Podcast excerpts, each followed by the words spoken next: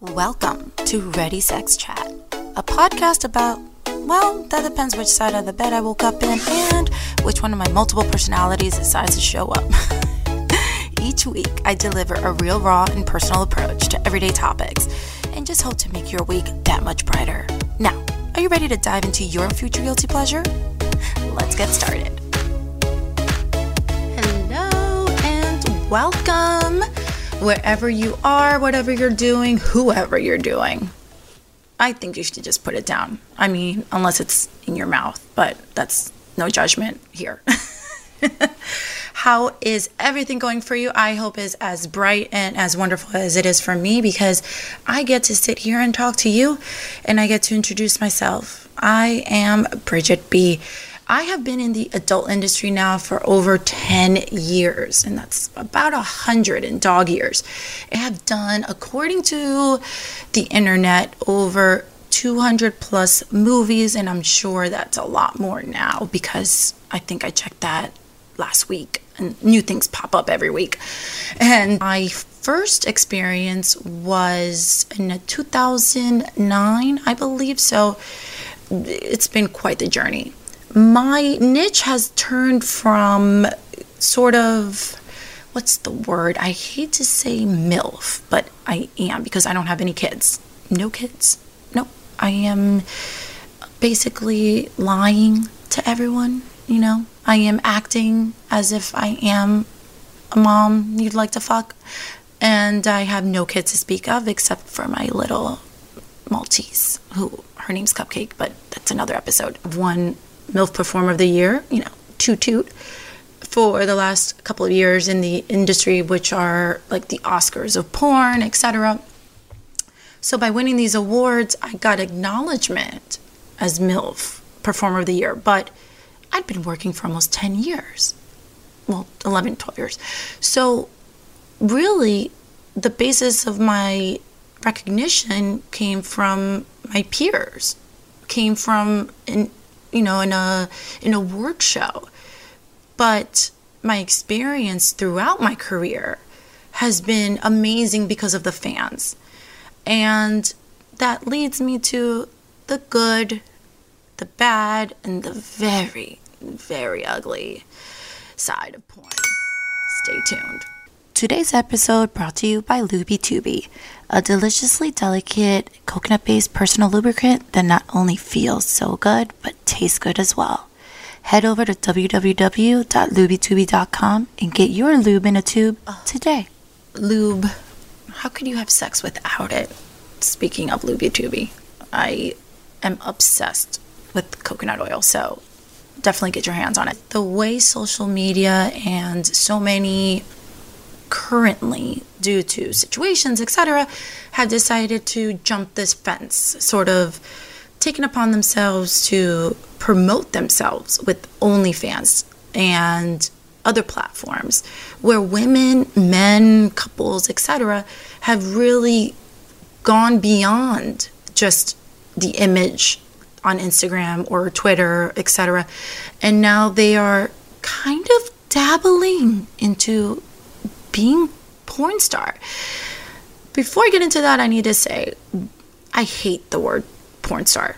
The term porn star, I can't stand it. I don't consider myself a porn star. It's been blood, sweat, and tears to get to where I consider myself successful within my own right, like what I think is my own success. And it changes per person and it changes per talent, of course. But the word porn star, I think, died with Jenna Jameson, Asia Carrera, Janine.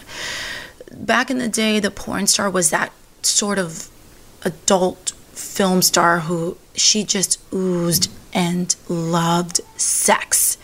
Porn to her was, you can tell, she woke up, she ate it, she smelled it, she lived for it. She'd walk down the street in her stripper heels, and she embraced it. Now, in this world, porn star is very, I consider it diluted with every other Instagram model and sort of more mainstream, hitting that pause button on their career and saying, okay, right now I know I'm not a porn star, but I want to do sex for money. Well, isn't that a porn star?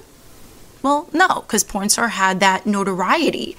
So I consider it adult actress, adult film work. So if you hear me refer to that in the episodes, and, you know, just, I'm not, there's nothing wrong with it. It's just not my preferred point of view. I consider it more of, that's just a term that died. So we'll stick to an adult actress. The good and the bad and the ugly with all my experiences, and I'm going to give a disclaimer, much like anywhere else in any other industry, you're going to have different experiences depending on the person. I am a no bullshit person. I have a fuck off on my forehead. I demand respect wherever I go, and because I know my self-worth. I did not become who I am lacking self-esteem, or because, you know, poor me, I had to do porn. No, I chose this field because it was money. I chose this field because I got to entertain. And I chose this field because I was about, I don't know, end of my 20s. I won't say exact age. I'm sure you can Google that. So I was a very healthy mind, body, and spirit. I came into the industry knowing fully well what I was getting myself into. Here's hoping that anyone listening to this has the control of their own life. And if not, may we guide you into finding it. That disclaimer is very important, because with how social media is exposing other aspects of people that we didn't have a chance to know before, because everything is just so damn open now, I don't want to discredit anyone else's experience. Just because mine has been so amazing doesn't mean that others are any less than. I respect, I hear, and I wish it could be better. But you're listening to Ready Sex Chat with Bridgette B, so you're going to get my experience. What has been the bad? I know you guys want the juicy, ugly, but let's ease you in. I'm sure you all want to hear about the cocaine and the orgies and the possible maybe kidnappings. I mean, who knows what you're watching on Netflix? That's kind of jading your mind. But I have to say, from my own experience, the bad has been the dating. You have Tinder and you have all these apps that exist now, but about 10 years ago, that didn't exist. So for me, I am a modern female with traditional values. Let that sink in. Are you done rolling your eyes? Okay. Yep, you heard it here. Modern woman who's an adult film star with traditional values, which means I enjoy a man of chivalry. I enjoy men who open our doors. I enjoy men who give those compliments. However, my online personality is very dominant. So how the fuck does that happen? Luckily for me, Bridgette B has been an outlet where I am allowed to express myself sexually on camera, but doesn't necessarily mean it's like that in my personal life. So dating has been, back in the day, almost non-existent. Men wanted to go to bed with a fantasy, but did not want to wake up with the reality. That's something that I dealt with quite a bit. I never let it deter me. I had some great relationships as a female in the industry with so much sexual power, with so much sexual energy, but wanting to be hugged, wanting to be cuddled, wanting to be told it's okay. You don't have to worry, I'm here for you, was very hard to find. But when I found it, it was wonderful and beautiful. When I was in kind of that mist of the dating, I forget it. Luckily, vibrators and my dog and Chinese food on the couch were really all it took to make me happy. Men just couldn't grasp the fact that I wanted all of that. Luckily, I had friends who were so supportive, and I'm sure we can all appreciate a really good group of friends. My friends were there for me. And I had such a good network. Wanting that personal relationship was just so difficult that I just, unless it came to me and literally knocked at my door, I wasn't trying. As I said before, most men wanting to date the fantasy but not deal with the reality of me as a quote-unquote human being was a tough pill to swallow. And having that thick skin and knowing my self-worth was very, very important. But the upkeep, keeping up with the fantasy is important. How can you go on set and be your best self to produce the best entertainment for your fans without looking your best? So, of course, to have hashtag porn star problems with, oh, you know, makeup and hair and nails and tanning, well, that's what I need to do to thrive in my career. That's what my whole world is, visuals and more, but for the most part visuals. And in order to provide the best entertainment, I have to look my best. So the upkeep is hefty. And I admire women who can just wake up and be themselves all natural, but that ain't me, ladies and gentlemen. Oh, that ain't me.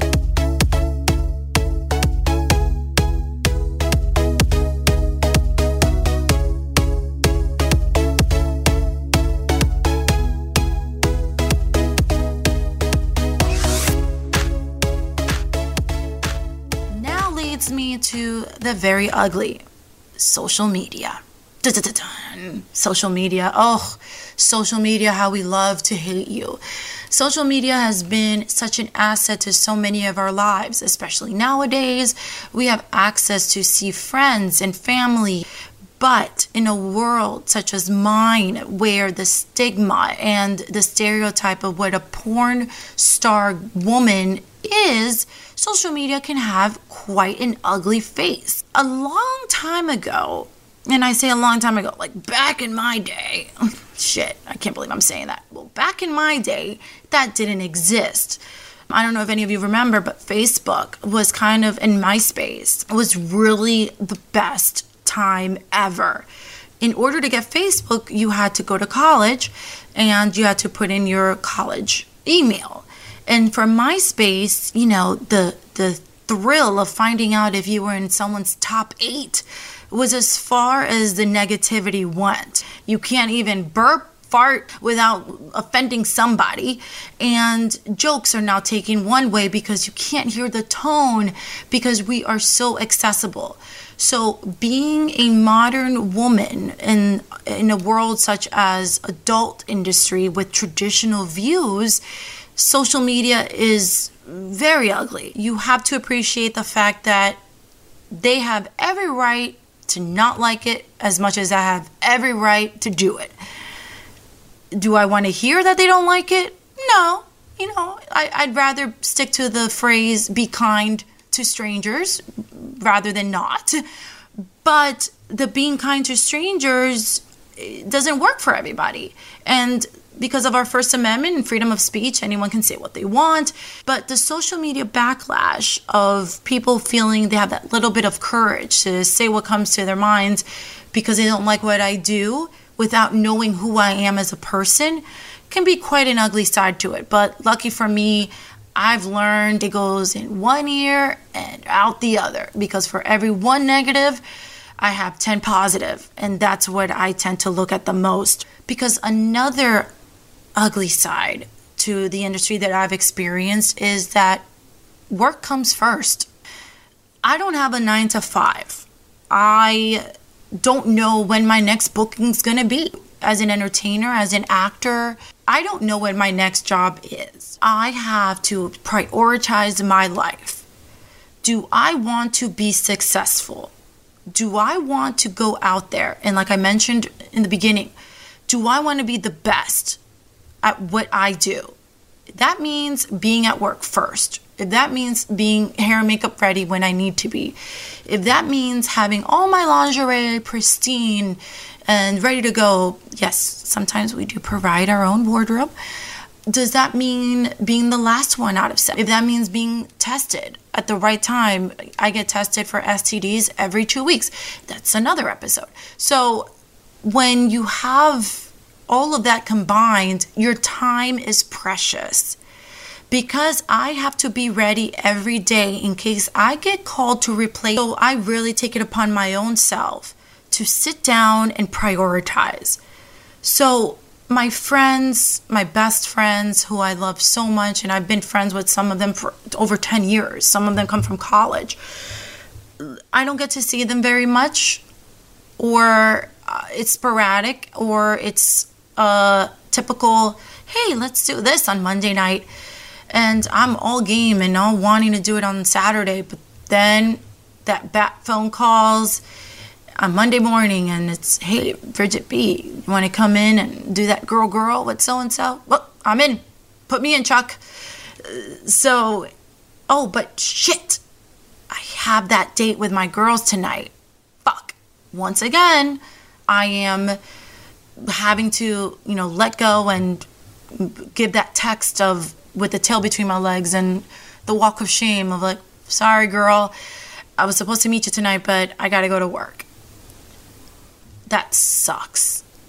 It's one of the uglier sides of the business for me because I love my friends. My girlfriends are the backbone to who I am. And I'm sure nowadays we can appreciate all of that. And social media gives us that opportunity to connect. And although the backlash comes with it, and although the ugliness of not having the stability of being able to set plans, if it's not work-related, can take a toll on someone as well.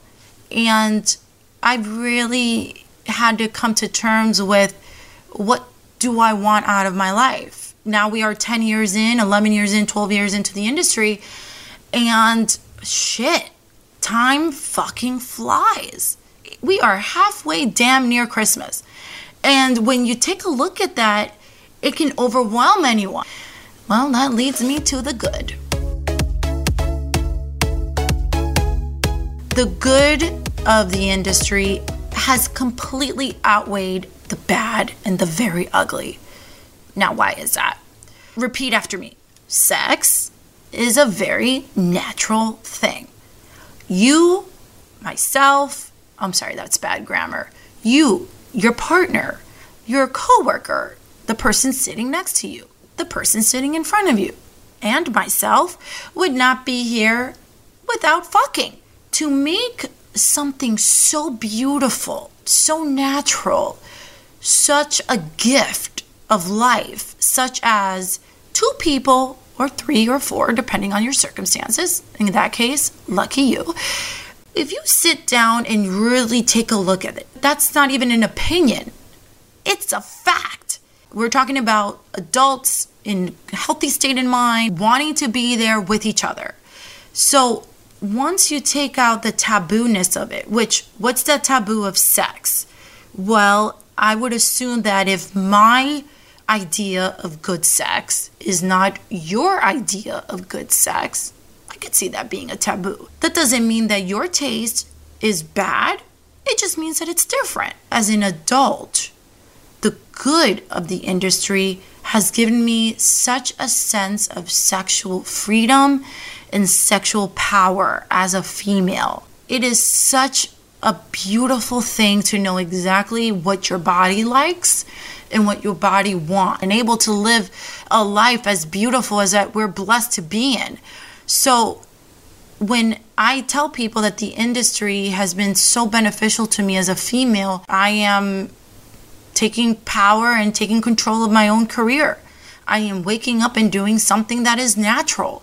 And I just happen to be getting paid for it. Getting paid to do something that you love to do is just a bonus.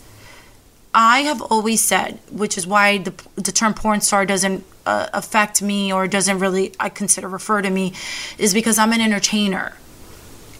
Being on radio, doing podcasts, or having a commercial, or being on stage as a featured dancer, being on Instagram and creating content for brands because I'm a content creator, that is all entertaining. So I wake up every day doing what I love. It doesn't mean I necessarily wake up every day and fuck. It means that I'm waking up every day and entertaining. So this industry has given me an outlet of being able to do that. And I appreciate it so much, because with that comes the fans who still stand up for all of us adult entertainers, because you stand up for what is right. We are just humans making a living. Adult industry is exactly that, adult. It is not my responsibility to filter myself. There's a mute button. There's a I'm not even going to go to that site button. With the fans who appreciate that and who know that, I cheers you and I raise you a glass wherever in the world you may be. We thank you for the support and we thank you for the love that you show us every day. I have 3.4 million followers on Instagram organically. Of course, I'm not knocking if anyone does buy their fans or etc. I just don't even know how that would start.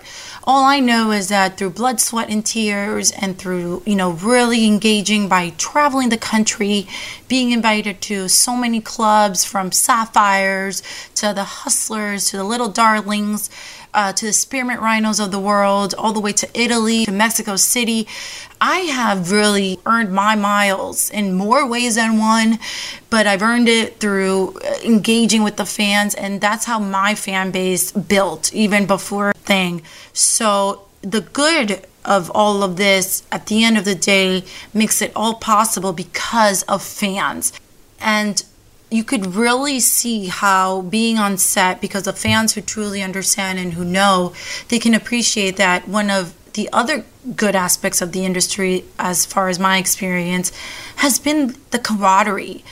We've built such a small community of active performers who value work ethic, who come in sober, who come in ready to work, ready to produce quality entertainment, and we all have that one end goal, which is get it done and get it home. So that is such a beautiful thing of the industry that's often overlooked. The trust and the respect that it takes to be a solid performer is immense. You're talking about a situation where we are being our most vulnerable selves. We are truly taking something that is so natural and so beautiful, but yet so private, and we are exposing it to millions. That takes a lot. That takes a lot on someone mentally, and a lot spiritually, and a lot physically. And if you don't get the game, you don't belong to play.